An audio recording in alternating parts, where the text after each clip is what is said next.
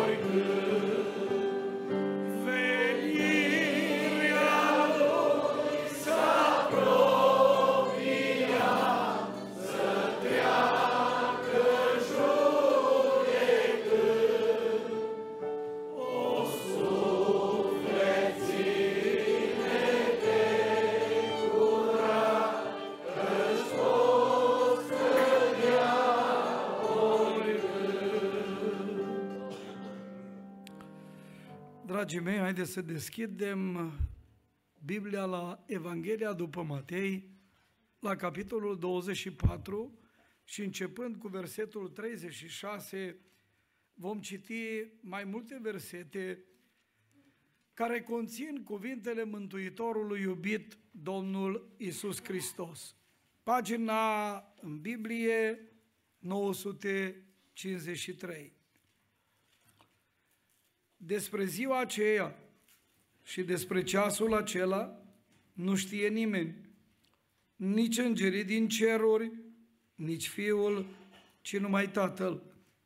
Cum s-a întâmplat în zilele lui Noe, ai doma, se va întâmpla și la venirea Fiului omului. În adevăr, cum era în zilele dinainte de potop, când mâncau și biau, se însurau și se măritau, până în ziua când a intrat noi în corabie și n-au știut nimic până când a venit potopul și a luat pe toți, tot așa va fi și la venirea Fiului omului. Atunci, din doi bărbați care vor fi la câmp, unul va fi luat și altul va fi lăsat. Din două femei care vor măcina la moară, una va fi luată și alta va fi lăsată. Vegheați, dar pentru că nu știți în ce zi va veni Domnul vostru, să știți că dacă ar ști stăpânul casei la ce strajă din noapte va veni hoțul, ar veghea și n-ar lăsa să-i spargă casa. De aceea și voi, fiți gata, căci Fiul omului va veni în ceasul în care nu vă gândiți, care este deci robul credincios și înțelept pe care l-a pus stăpânul său peste ceata slugilor sale ca să le dea hrană la vreme mi-a pohotărâtă. Ferice de robul acela pe care stăpânul său, la venirea lui, îl va găsi făcând așa. Amin. Vă rog să luați loc.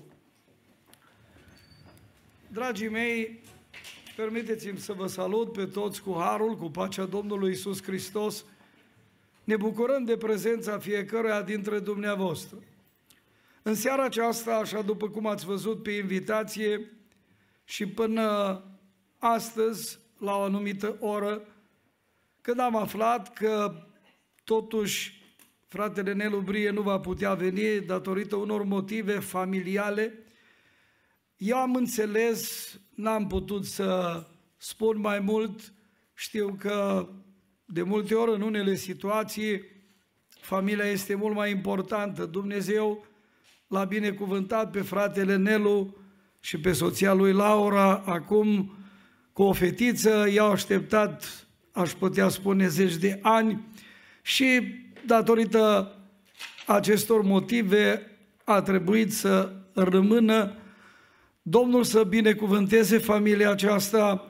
Fratele Nelu întotdeauna a fost cu noi, el este unul din prietenii mei buni, un om de care Dumnezeu se folosește în vremea aceasta și vă spun, m-am bucurat și mă bucur foarte mult pentru el că poate să vadă un urmaș.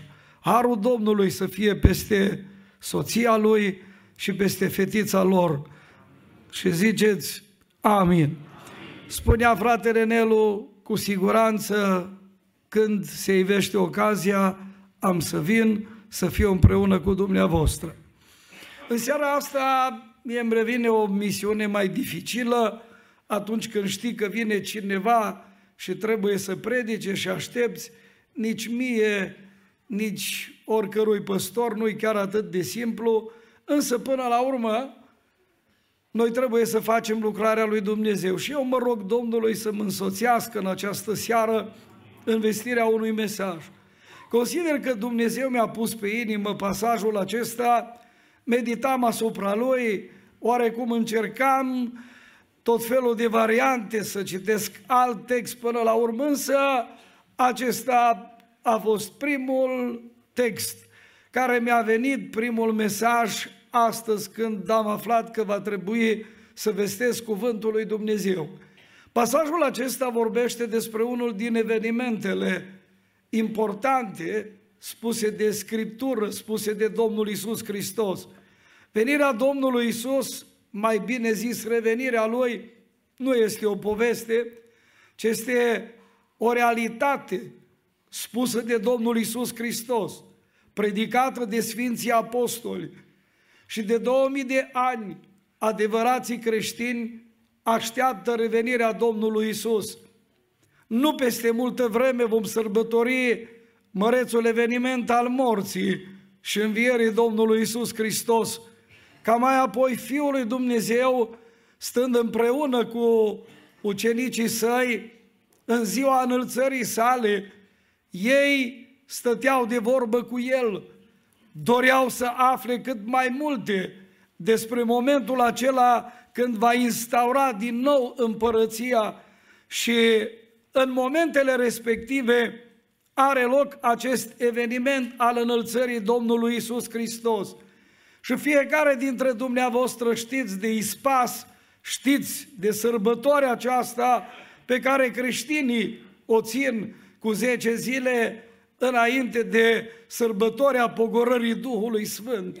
Și observați în Cartea Faptele Apostolilor, nouă ni se spune despre faptul că atunci când Fiul lui Dumnezeu s-a înălțat la cer, acei bărbați galilieni, apostolii și oamenii care îl iubeau pe Domnul Isus Hristos, priveau spre cer, spune Faptele Apostolilor, capitolul 1 de la versetul 9, după ce au spus aceste lucruri, pe când se uitau ei la el, s-a înălțat la cer și un nor l-a ascuns din ochii lor Și cum stăteau ei cu ochii pironiți spre cer, pe când se suia el, iată că li, s-a arătat, li s-au arătat doi bărbați îmbrăcați în alb și au zis, bărbați galilieni, de ce stați și vă uitați spre cer? Acest Iisus care s-a înălțat la cer din mijlocul vostru va veni în același fel cum l-ați văzut mergând la cer. E vedeți dumneavoastră acești oameni care au văzut înălțarea Domnului Isus, au putut auzi din, gla, din partea celui înger trimis al lui Dumnezeu că va veni o zi când Isus va reveni. Apostolii au mers, au propovăduit Evanghelia și oamenii care au crezut cuvântul lui Dumnezeu, care l-au primit pe Domnul Isus Hristos, a avut în inima lor, în sufletul lor, dorința asta de a se reîntâlni cu Domnul nostru Isus Hristos.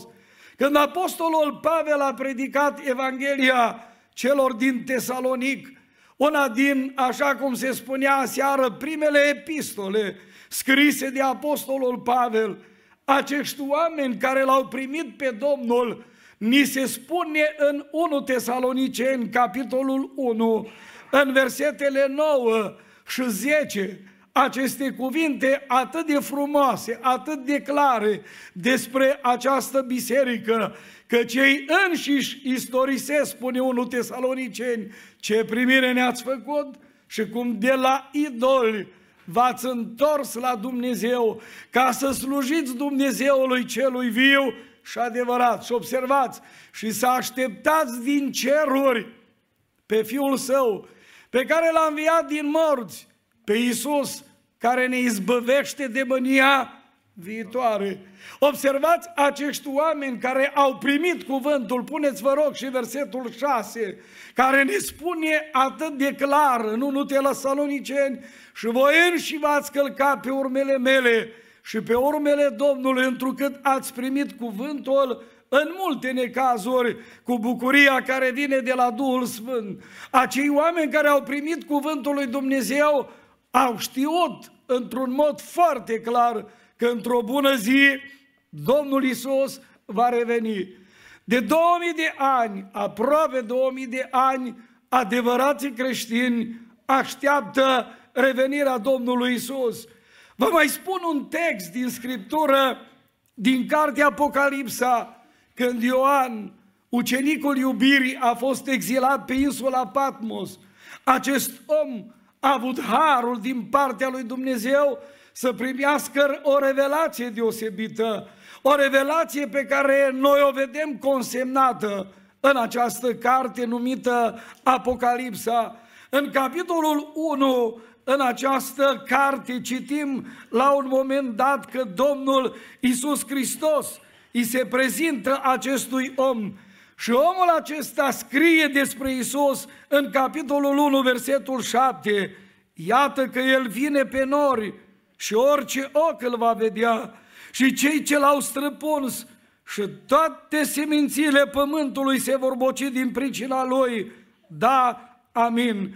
Eu sunt Alfa și Omega, începutul și sfârșitul, zice Domnul Dumnezeu, Cel ce este, Cel ce era și Cel ce vine, Cel atotputernic, mărească-i se numele în vecii vecilor. Dragii mei, Domnul Isus Hristos a promis că va reveni și adevărații creștini așteaptă această reîntâlnire cu Domnul Isus Hristos. Apostolul Pavel vorbea despre ea și spunea că unii vor fi transformați la o clipială din ochi, iar cei care au adormit vor fi schimbați și citim, dacă vreți, în 1 Tesaloniceni, în capitolul 4 și doar aici 4 de la 14, citim în jos câteva versete ca să vă fie clare aceste lucruri. Uitați-vă cum sună aici cuvântul lui Dumnezeu. Căci dacă credem că Isus a murit și a înviat, credem și că Dumnezeu va aduce înapoi împreună cu Isus pe cei ce au adormit în El. Iată, în adevăr ce vă spunem prin cuvântul Domnului, noi cei vii, care vom rămâne până la venirea Domnului, nu vom lua-o înaintea celor adormiți, căci însuși Domnul, cu un strigăt, cu glasul unui arhanghel și cu trâmbița lui Dumnezeu, se va coboră din cer și întâi vor învia cei morți în Hristos. Apoi, noi cei vii care vom fi rămas, vom fi răpiți toți împreună cu ei în nori, ca să întâmpinăm pe Domnul în văzduh și astfel vom fi totdeauna cu Domnul. Aceasta a fost, este și va fi speranța adevăraților creștini. Un slujitor mare pe care l-a avut omenirea Han, când intra cineva în biroul lui și închidea ușa, putea citi în limba engleză aceste cuvinte, perhaps today, adică poate astăzi. Și mulți îl întrebau, dar ce înseamnă cuvintele acestea? La care acest om spunea, poate astăzi revine Domnul meu, poate astăzi vine Domnul Isus Hristos. Noi toți suntem aici, locuim în acest ținut, Maramureșul istoric, și oamenii se salută cu aceste cuvinte frumoase. Lăudăm pe Isus și răspundem în veci să fie lăudat. E drept că merită. Dar vedeți dumneavoastră în ce privește pregătirea noastră pentru întâlnirea cu Domnul Isus Hristos. Dacă eu pun o întrebare, cum stăm? Cum ne pregătim noi pentru revenirea Marelui Stăpân? Vedeți, Domnul Isus Hristos spunea în fața oamenilor din vremea Lui. Și astăzi cuvintele acestea ne sunt spuse nouă. Celor care am ascultat pasajul acesta e cu cuvint, cuvintele acestea sunt cu litere roșii aici în Biblia pe care eu o am. Și observați dumneavoastră în toate acestea, Domnul Isus Hristos prezintă revenirea Lui și spune acestor oameni că în preajma revenirii Lui se va întâmpla ceva asemănător cu ce s-a întâmplat în zilele unui personaj pe care Biblia ni-l prezintă într-un mod deosebit în cartea începuturilor, în cartea lui Noie, în cartea Genesa, când e vorba de omul acesta Noie. Vă rog, observați aici, avem câteva lucruri despre noi, despre generația lui și toate lucrurile care s-au întâmplat atunci în preajma revenirii, venirii potopului, Domnul Iisus Hristos spune aceleași lucruri, același mod de viață, aceeași trăire, aceeași umblare va fi și la oamenii din generația aceea dinaintea revenirii Fiului lui Dumnezeu. Mesajul pe care doresc să-l transmit în seara asta la această evangelizare am căutat să-i dau un titlu. Și titlul pe care l-am dat este O generație de oameni cu care seamănă generația noastră. O generație de oameni cu care seamănă generația noastră. Observați cuvintele acestea pe care noi le citim în primele versete din capitolul 24 de la versetul 36 pe care le-am citit, spune Domnul Isus cum s-a întâmplat în zilele lui Noe. Ai doma. Adică la fel se va întâmpla și la venirea Fiului omului. Acești oameni au făcut câteva lucruri. Au trăit într-un anumit mod. Au avut un anumit stil de viață au avut plăcerile lor, au avut direcția lor, au conceput ei viața cum au gândit că este mai bine. Însă e trist din ceea ce ni se spune aici, că în momentul venirii potopului i-a prins pe nepregătite. Acești oameni până la urmă au pierit și auziți cum spune Biblia despre ei când apostolul Petru scrie această carte numită Epistola sobornicească a lui Petru, a doua epistolă și cuvântul Scripturii spune în capitolul 2 de la versetul 5, 2 Petru 2 cu 5, dacă n-a cruțat el lumea veche, ce a scăpat pe noi acest propovăduitor al neprionirii, împreună cu alți șapte inși, când a trimis potopul peste o lume de nelegiuiți. Ei, observați dumneavoastră, în momentele respective a scăpat cineva, a scăpat Noe și au scăpat cei din familia lui. Adică au scăpat acei oameni care au fost receptivi la mesajul lui Dumnezeu. Au scăpat acei oameni care au fost deciși să asculte de cuvântul lui Dumnezeu. Înseamnă asta. Eu aș vrea să prezint generația asta de oameni din vremea lui Noe. Să vedem ce i-a caracterizat. Să vedem unde au greșit. Să vedem cum s-au comportat. Iar noi, generația asta, care poate să vadă oameni care se comportă la fel ca și aceia de atunci, dacă în seara asta vom înțelege că pentru toate astea au plătit scump și până la urmă Biblia spune au pierit, noi să învățăm de la ei, să nu comitem aceleași greșeli, să nu facem aceleași lucruri, ci începând cu ziua de astăzi, ați observat clar din cântarea pe care am pus-o să cântăm. Ea de altfel anticipa mesajul acesta. Cântarea aceasta care ne spune despre revenirea Domnului Isus Hristos. O lume asta de nevoi, cum a orbit acum, crezând că lumea de apoi a întârziat pe drum. Ei, câți oameni în zilele noastre nici nu mai țin cont că Isus trebuie să vină.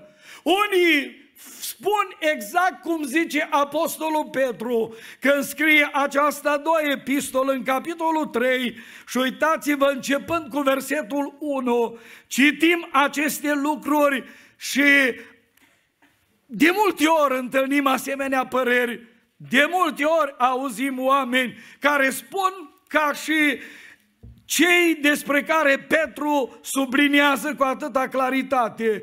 2 Petru 3 cu 1. Prea iubiților, aceasta este a doua epistolă pe care vă scriu.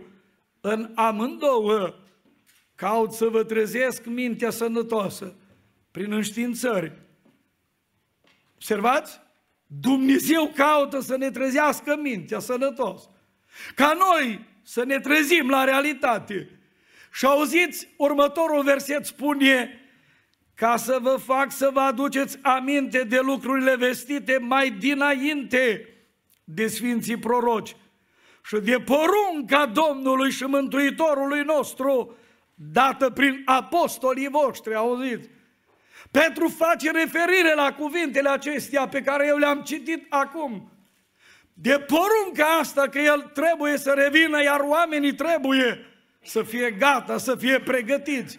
Dar observați, spune versetul 3, înainte de toate, să știți că în zilele din urmă vor veni batjocoritori, plini de batjocuri, care vor trăi după poftele lor și vor zice, unde este făgăduința venirii lui? Căci de când au adormit părinții noștri, toate rămân așa cum erau de la începutul zidirii. Ei, vedeți dumneavoastră, mulți batjocoritori sunt și în zilele noastre. Și spun, dar de când se spune că vine Domnul și n-a venit? Unii l-au programat să vină. Dar Iisus spunea despre ceasul, ziua, ceasul, nu știe nimeni decât Tatăl din cer, mărească-i se numele. Pentru noi nu e altceva de făcut decât să luăm notă că Iisus revine iar noi, cum spune acolo cuvântul Scripturii, fiți gata, adică fiți pregătiți, indiferent că va trebui să murim sau ne va prinde momentul acela în viață să fim transformați la o clipeală de ochi. Cuvântul de ordine, uitați-vă în capitolul 24, spune de aceea și voi fiți gata căci fiul omului va veni în ceasul în care nu vă gândiți. Și pentru cei din generația lui Noe a fost spus că vine potopul și taica Noe construia, lucra la acea corabie și mulți vedeau multe lucruri. Mă gândesc când au văzut că intră animalele, pereg, pereg, când au văzut câte lucruri pune noi în corabie, și eu cred că și atunci rădeau de el și spuneau, tai ca noi senil. Cred că îl bat jocoreau și spuneau, ce te după moșul ăsta? Și țineți cont că el a avut rude, a avut prieteni, a avut nepoți, a avut oameni pe care îi cunoștea și puteau să vadă modul lui de trăire. Însă au zis, nu uitim pentru asta. Însă a venit un moment când a început ploaia și o să revin asupra acestui lucru și Dumnezeu a încuiat ușa. Mulți ar fi vrut să intre, dar cum zic englezii, era too late. Era prea târziu. N-aș vrea să fie prea târziu pentru nimeni. Noi facem evangelizare pentru că vă iubim. Noi facem evangelizare pentru că asta e porunca Mântuitorului iubit.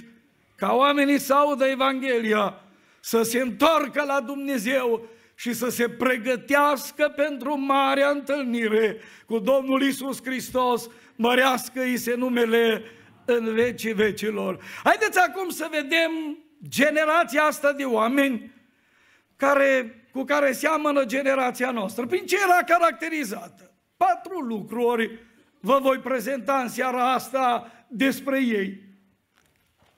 Primul lucru, l-am numit o generație care a fost îndreptată spre rău. Auziți? Vreau să fiu cât mai aproape de textul care ne comunică astfel de lucruri. Puneți, vă rog, Geneza, capitolul 6, versetul 5.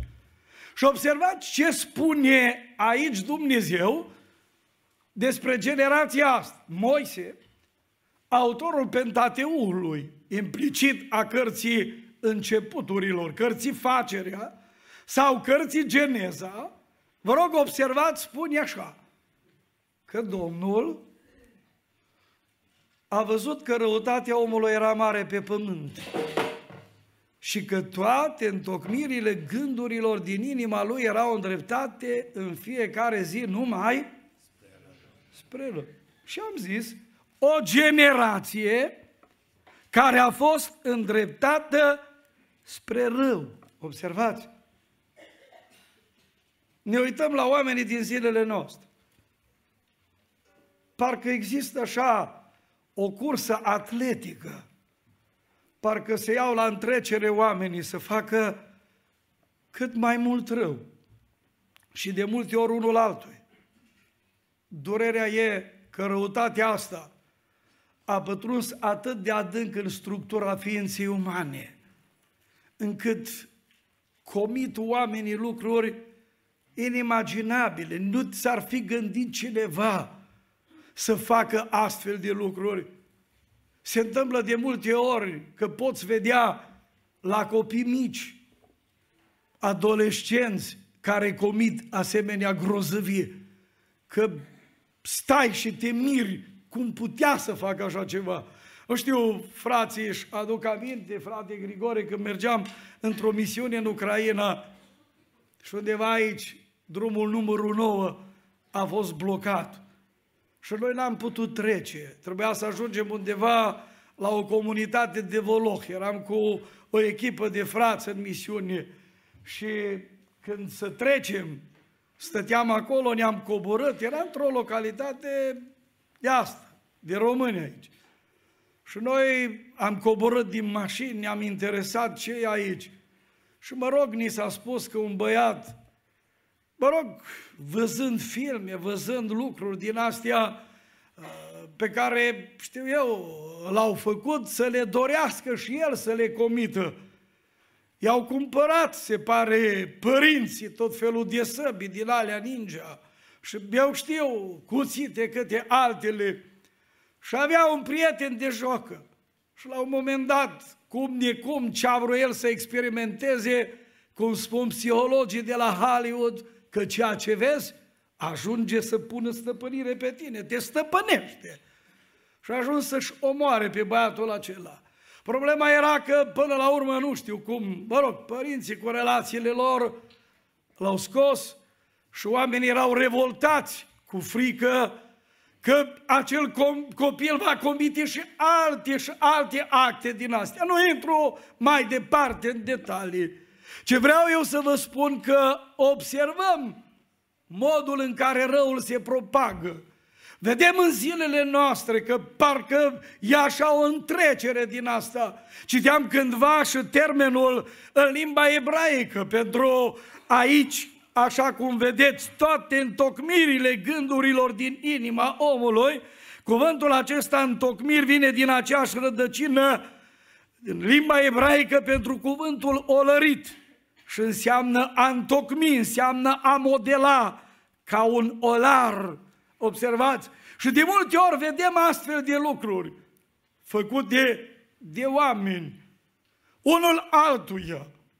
Te uiți în zilele noastre la situațiile astea în care oamenii se găsesc, te doare sufletul când vezi, așa cum spune în versetul 13, 11, vă rog priviți aici în cuvântul Domnului, Geneza 6 și versetul 11, 12, acolo spune ceva foarte interesant. Observați, Domnul s-a uitat spre pământ și iată că pământul era stricat, căci orice făptură stricase calea pe pământ. Te uiți că oamenii nu mai au direcție, întreb unde te duci. Și de multe ori ajung oamenii în punctul acela în care își făuresc, dacă vreți, planuri.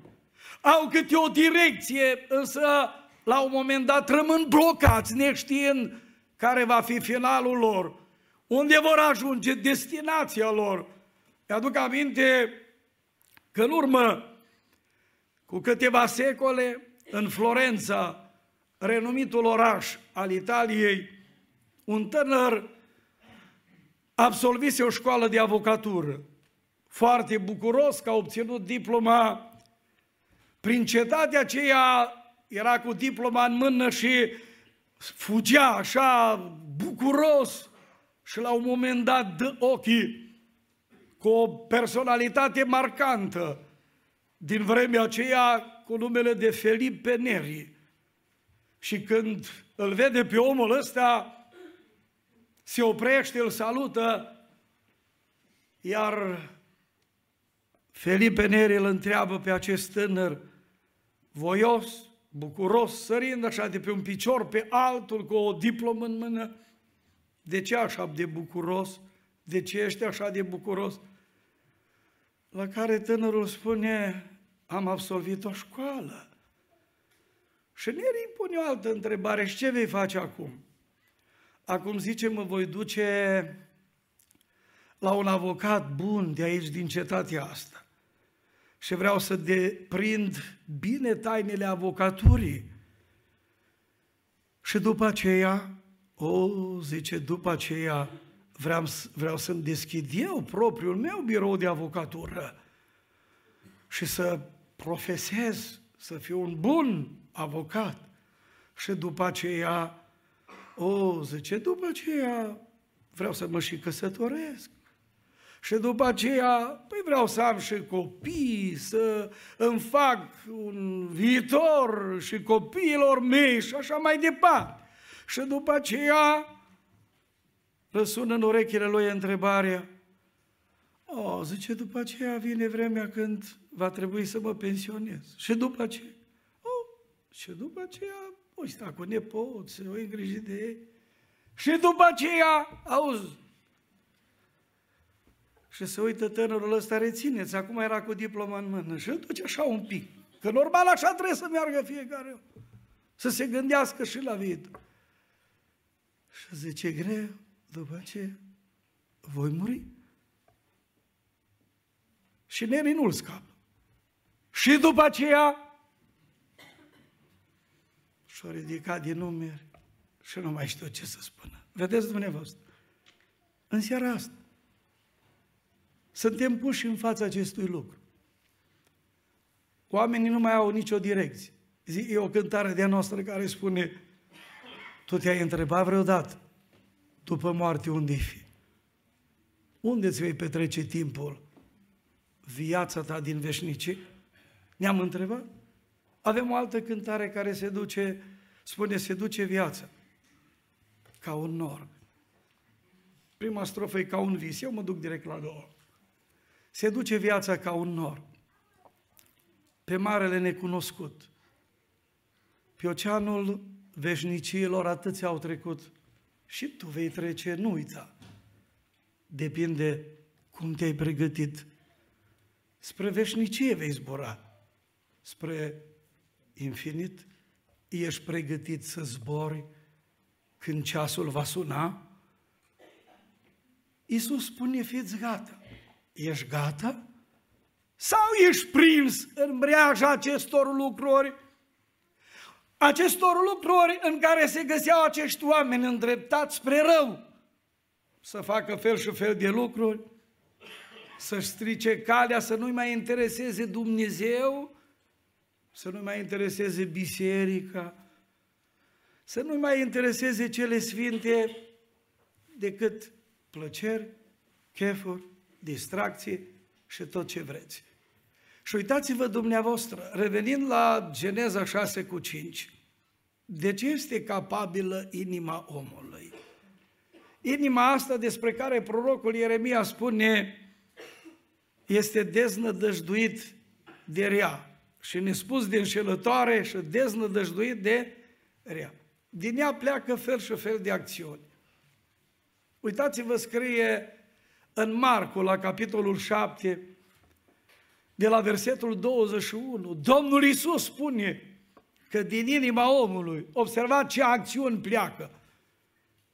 Gândurile rele, prea curviile, curviile, uciderile, mai departe, frutișagurile, lăcomiile, vicleșugurile, înșelăciunile, faptele de rușine, ochiul rău, hula, trufia și auziți ce mai spune acolo?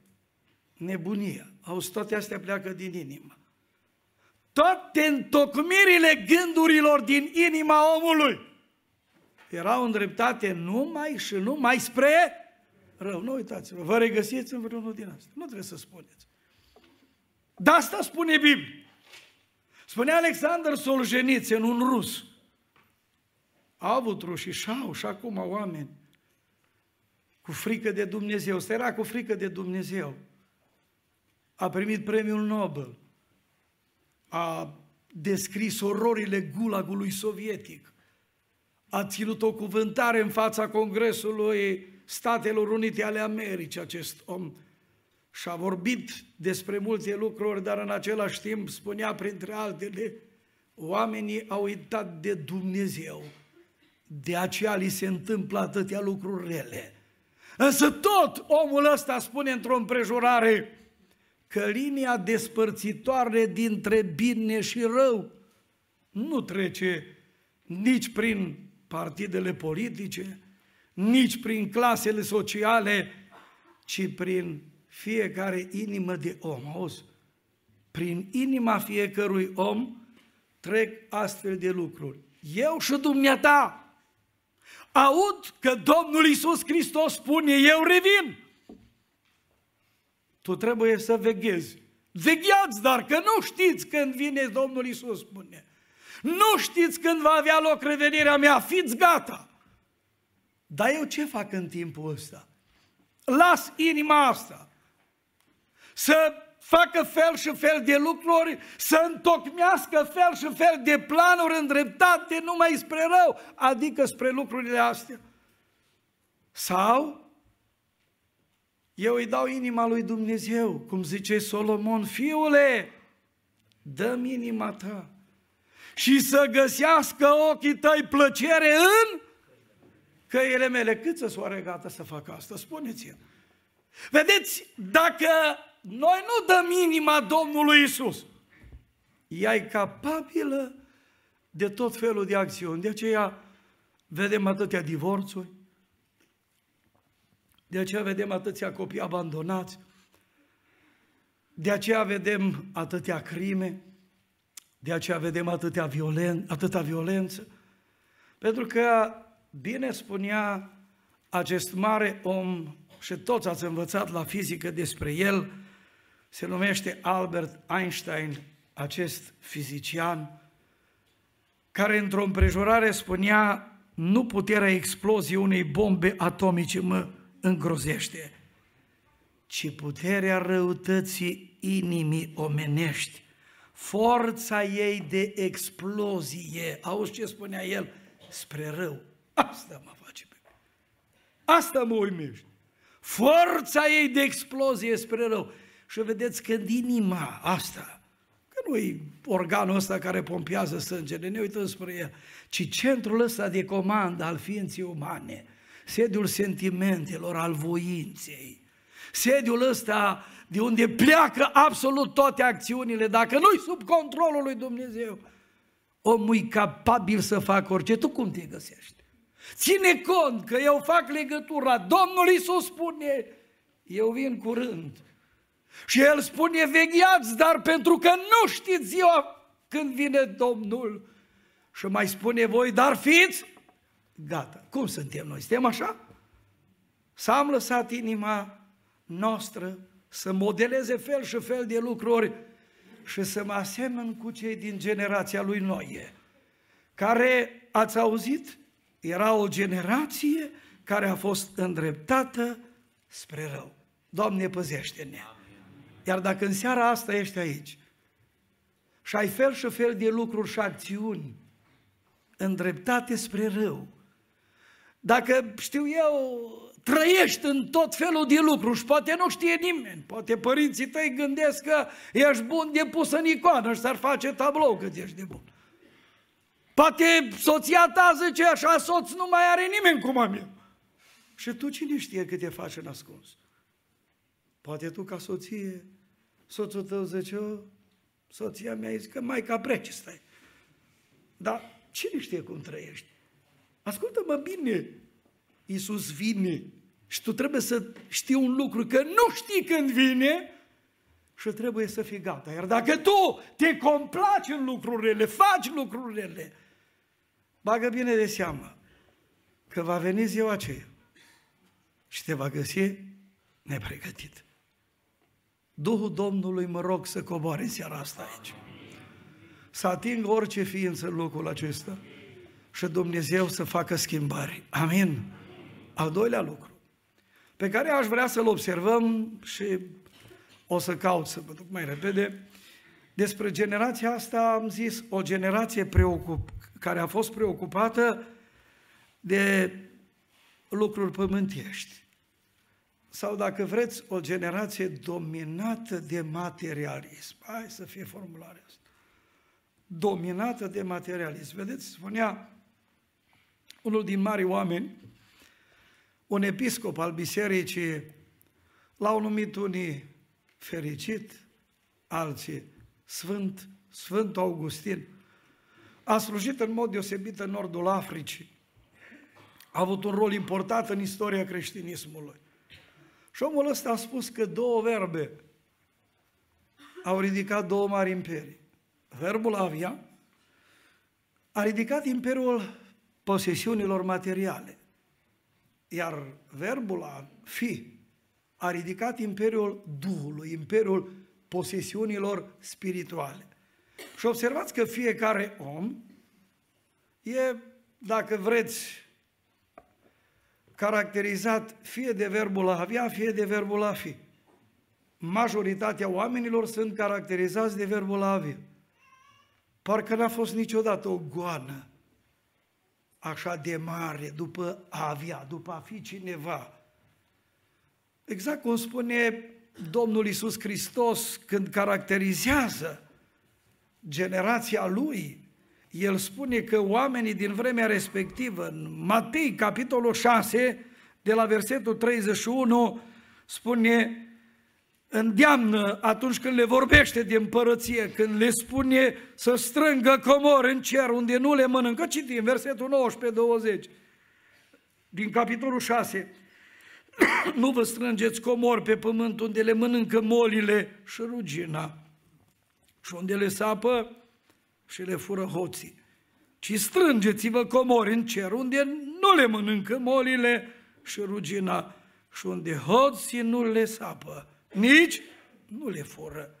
Și apoi, în versetul 31 spune, nu vă îngrijorați, dar zicând ce vom mânca sau ce vom bea sau cu ce ne vom îmbrăca. Și e drept că spre asta se îndreaptă oameni și sunt caracterizați în zilele noastre. Care mai decât? Numai să mănânce, numai să bea, băuturi fine, n-auzi decât de una, decât de alta. Îmbrăcăminte, nu? A, zice, cu ce ne-am îmbrăcat? Acum, dacă altă dată să bucurau oamenii de hainele alea pe care le aveau și cele mai multe le confecționa. Eu am prins și din alea. Oh, ce să vă spun? Am umblat și știu. E, acum, noi numai să fie firmă, știi? Spuneam eu undeva că o bătrânică o zis și ea din nepoță, tot o zis că ce nepoții ăștia mie numai haine de fermă vor, știi? Dar i-au gândit că dar nu vor, cine mai vrea fermă, spuneți Nimeni nu mai vrea, nu mai scrie ceva aici. Gonă, numai după asta. Ei, observați, toate astea caracterizau și generația aceea, observați, cum s-a întâmplat în zilele lui Noi, în adevăr, cum era în zilele dinainte de potop, versetul 38, când mâncau și beau, se însurau și se măritau, până în ziua când a intrat Noe în corabie. Matei 24, 38, puneți să vadă toată lumea, focalizați-vă privirile, observați, asta îi caracteriză. Auzi, să mânci, să bea, apoi mai există pasajul acesta din uh, Luca 17, 26, 27, un text paralel unde e surprins și aspectul acesta unde Domnul Isus Hristos spune despre oamenii ăștia aceste lucruri, da? Beau, mâncau, versetul 26-27, da? Mâncau, beau, sensurau și se măritau până când ziua a intrat în cora. Comentatorii Scripturii indică, însuratul și măritatul e ceva normal. Dar ceea ce indică aici textul ăsta e că se însurau și se măritau de mai multe ori, înțelegeți? Căsătorii de probă, nu vedeți, dumneavoastră, în Maramureșul ăsta nostru istoric, pe altă dată era rușine să auzi că au făcut copil din flori, copil, cum se zice, nu? Să trăiască, cum o zis o bătrânică, zice, o întrebat-o, dar nepotă, zice, e măritată, nu, zice, trăiește în combinaș, înțelegeți? Dar cât, câte combinaje vreți acum? Înțelegeți? Nu nici concubinaș, tot ce vrei, orice. Și oamenii trăiesc, dar uitați-vă ce spune Biblia. Mâncau, beau, se însorau, se măritau până zi, în ziua când a intrat noi în corabie. Și a venit potopul și ziceți ce scrie I-a prăpădit pe toți. Nu i-am scris asta, nu am scris eu Biblia. Iisus spune asta, auziți, El spune. Despre generația aceea. Noi suntem o generație care se aseamănă cu generația aceea din vremea lui Noi, în care observați scopul oamenilor, nu-i decât mâncare, băutură, să zidească, să facă. Și ce scrie acolo? În seara asta, cuvântul lui Dumnezeu ne provocă pe toți. Noi cum suntem? Rețineți ideea, Iisus revine.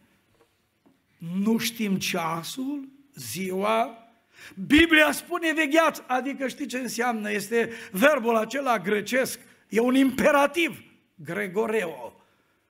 O veghe permanentă, cu ochii în patru, asupra vieții tale, asupra modului cum vorbești, la ce te uiți, cum trăiești, și așa mai departe. Înțelegeți? Și Biblia îmi spune că eu trebuie să fiu gata. Întrebarea se pune, dacă eu din cauza mâncării, băuturii, zideau, cum spune versetul acesta din 24, versetul uh, vorbește despre toate lucrurile acestea, da? Și pe mine mă prinde în lucrurile astea. Și nu sunt pregătit. Unde mă duc? V-ați întrebat?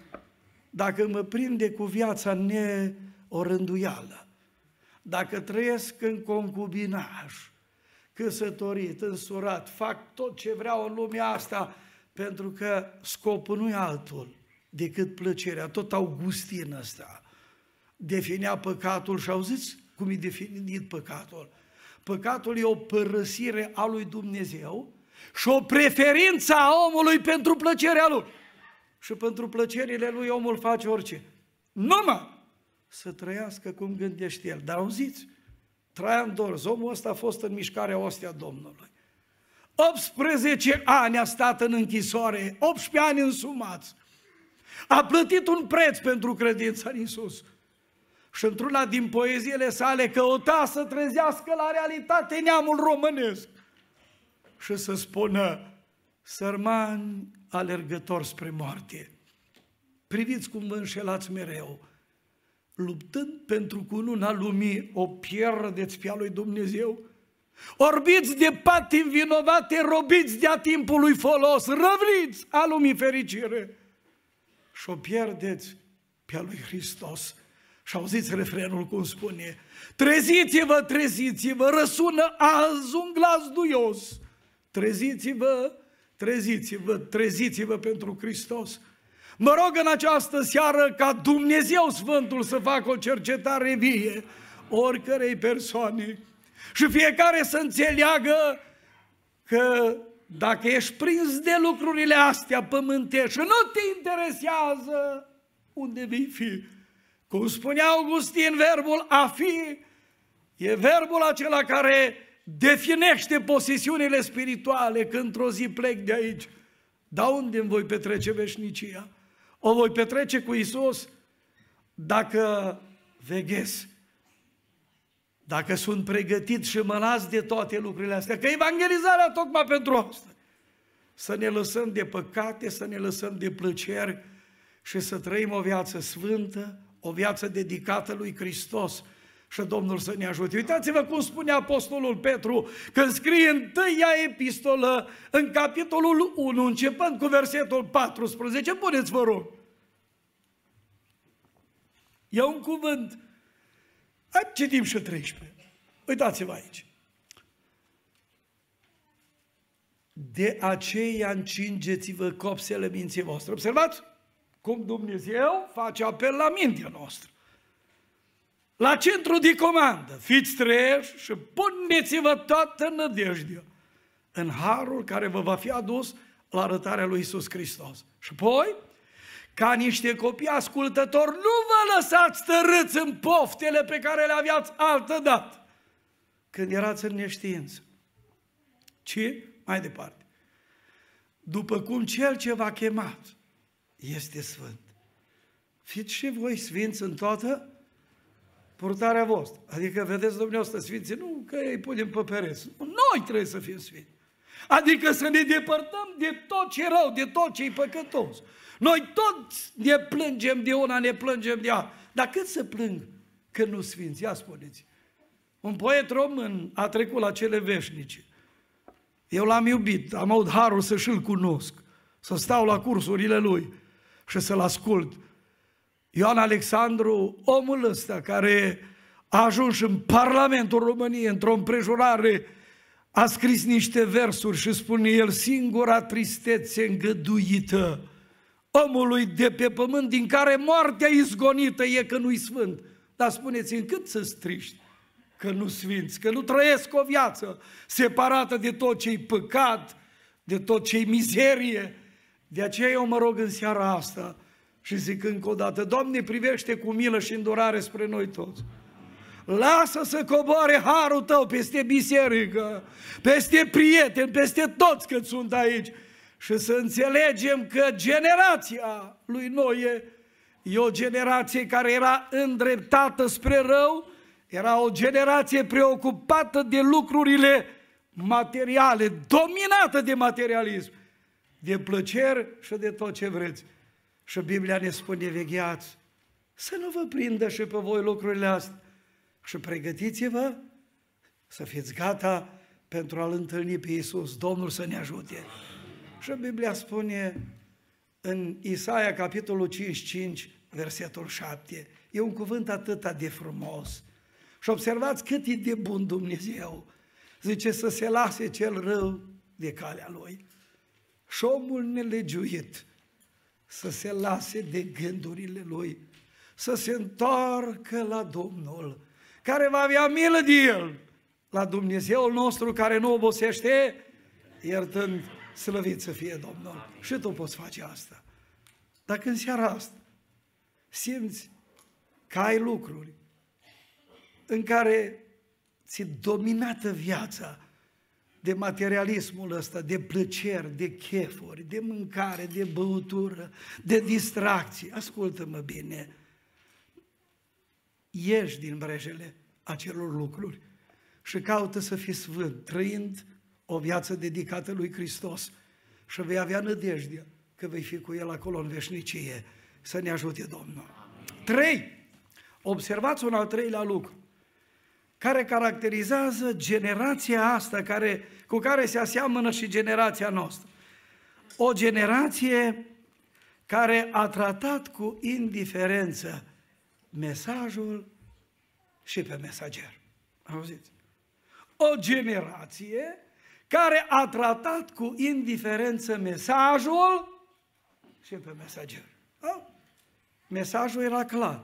Și uitați-vă, Dumnezeu a vorbit lui Noie și a spus cuvântul clar. Și Noie acest lucru l-a spus mai departe oamenilor din vremea lui. Fă-ți o corabie din gofer.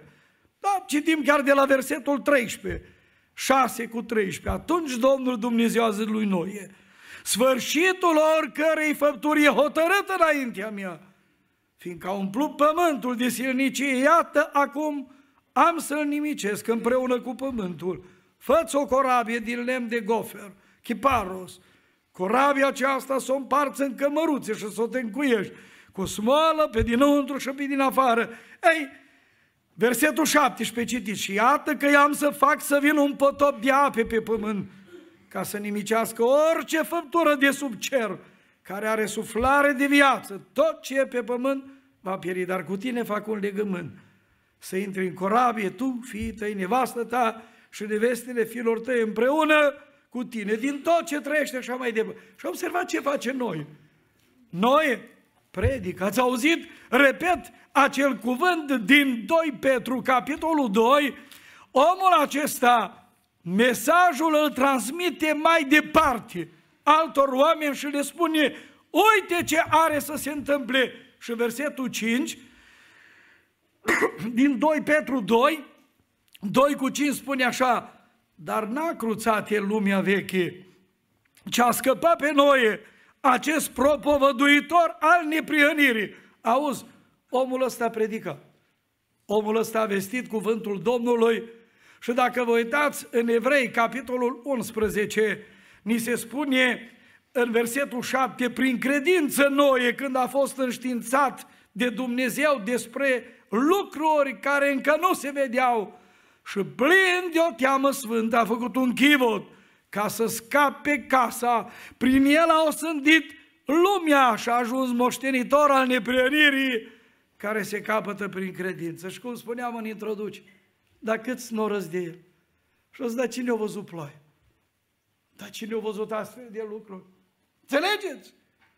Oamenii n-au ținut cont și vedeți, l-au tratat cu indiferență. Cu indiferență mesajul și pe mesager. Scumpii mei,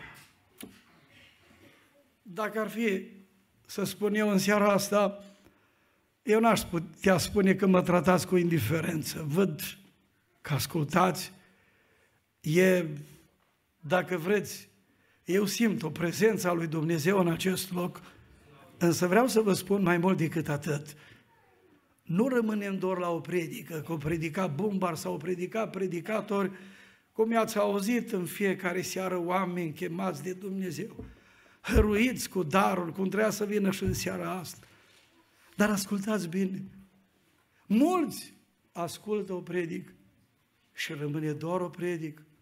Mulți aud mesaj a fost un mesaj, a fost și la un predicator și zic, noi suntem niște oameni, atât. Oameni ca și voi, cum zicea Ilie supuși acelora slăbiciuni.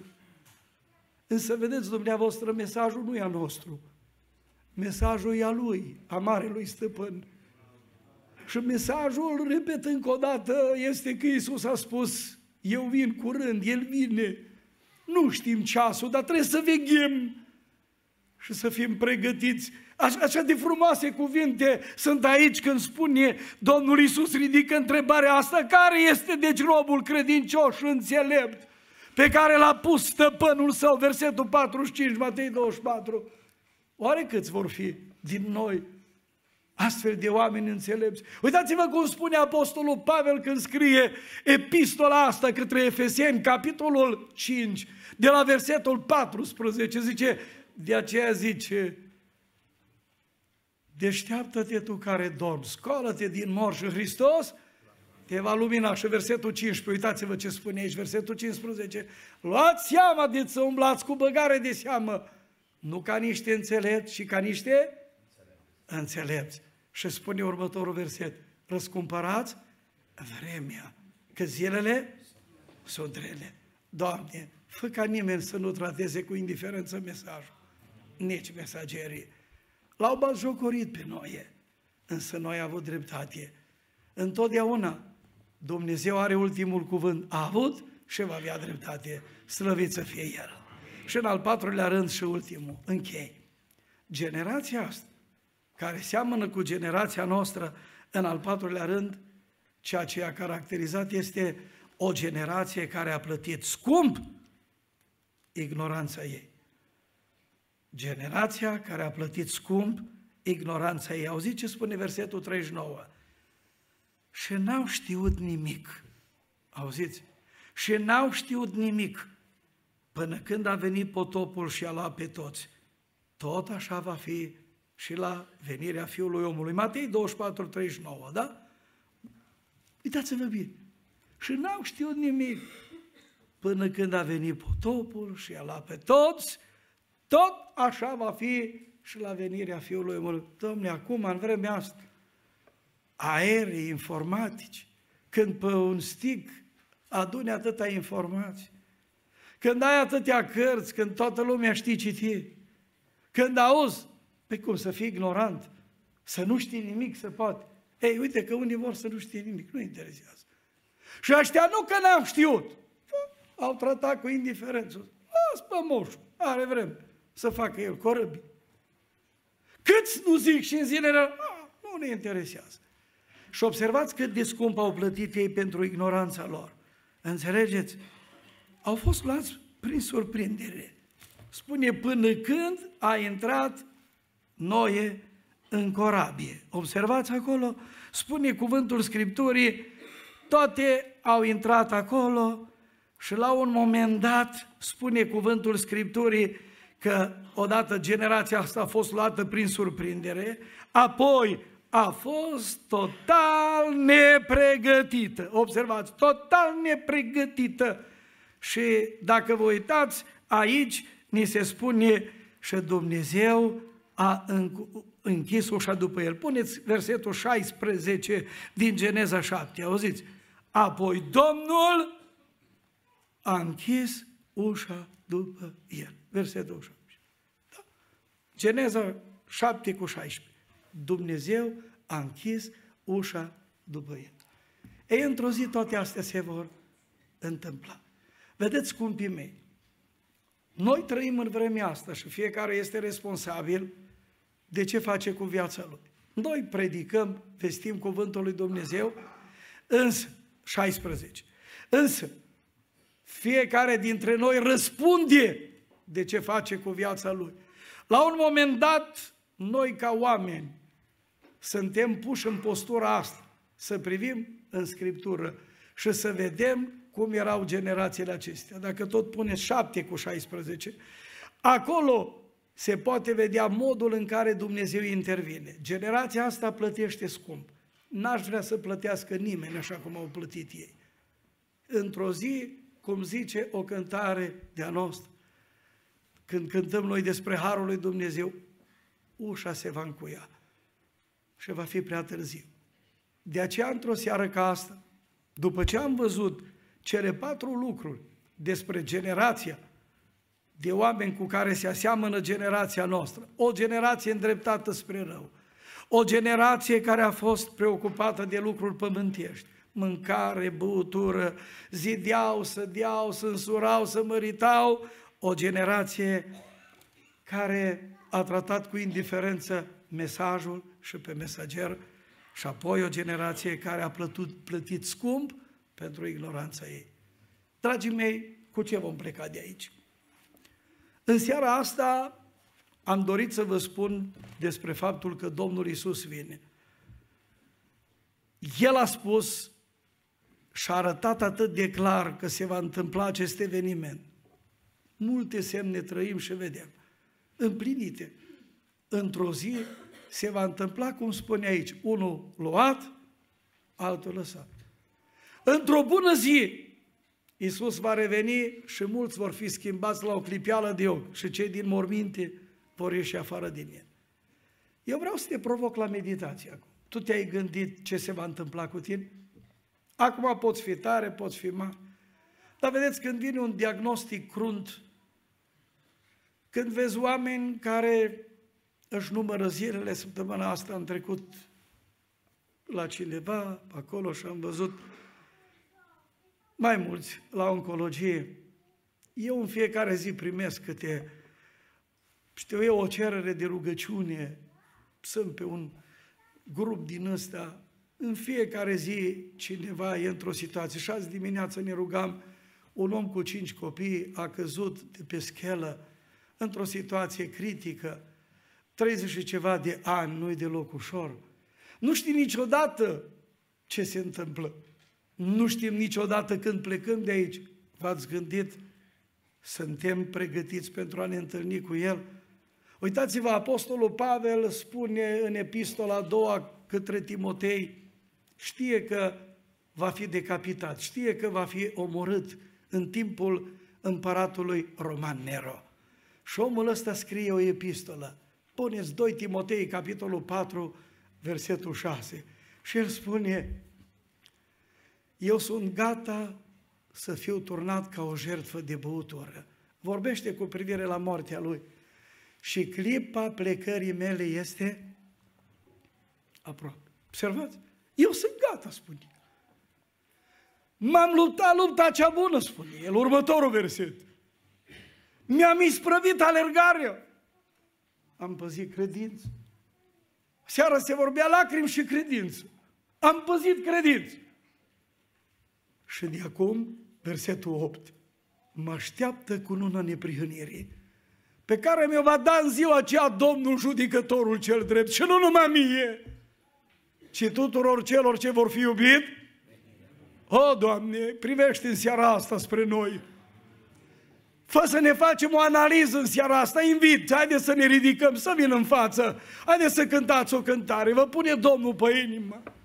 Și apoi aș vrea să intrăm în rugăciune și aș vrea să ne rugăm, ascultați-mă, în timpul cântării, în timpul rugăciunii să ne cercetăm, să privim spre Marele Stăpân, spre Marele Dumnezeu, ascultă-mă, nu lăsa să treacă seara asta. Și dacă Pavel spunea, eu sunt gata, puneți întrebarea, dacă vine Domnul la noapte, ești gata? Dacă te cheamă în noaptea asta, ești gata? Sunt întrebări la care trebuie să răspundem. Ascultăm cântarea. Amin. Ne-ai promis că într-o zi vei reveni Să fim gata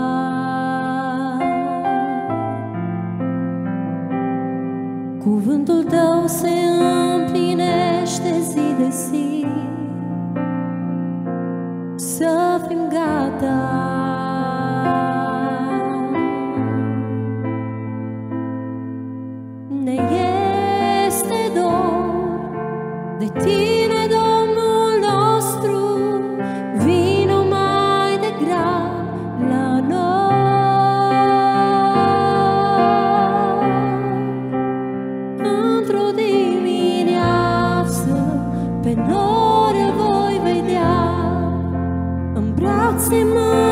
mă